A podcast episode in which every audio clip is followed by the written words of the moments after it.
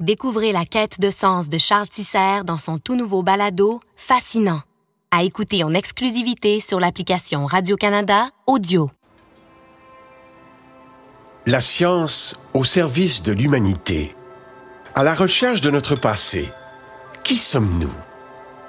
On a collecté tous les morceaux, puis là, après, c'était le travail de puzzle, de remettre tout ça ensemble.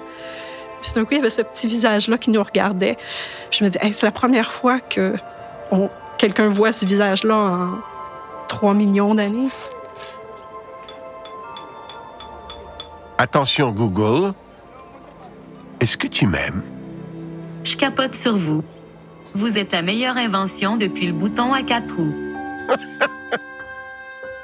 Tourner vers l'intelligence de demain. Où allons-nous?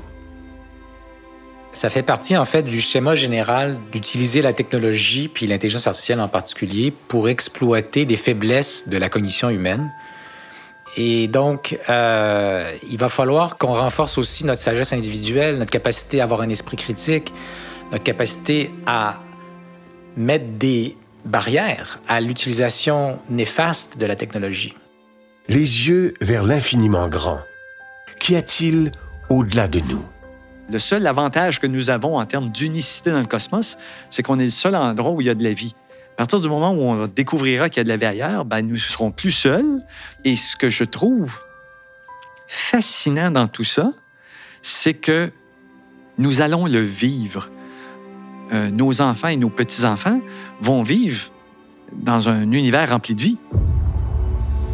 La science en balado pour que nous soyons de meilleurs êtres humains.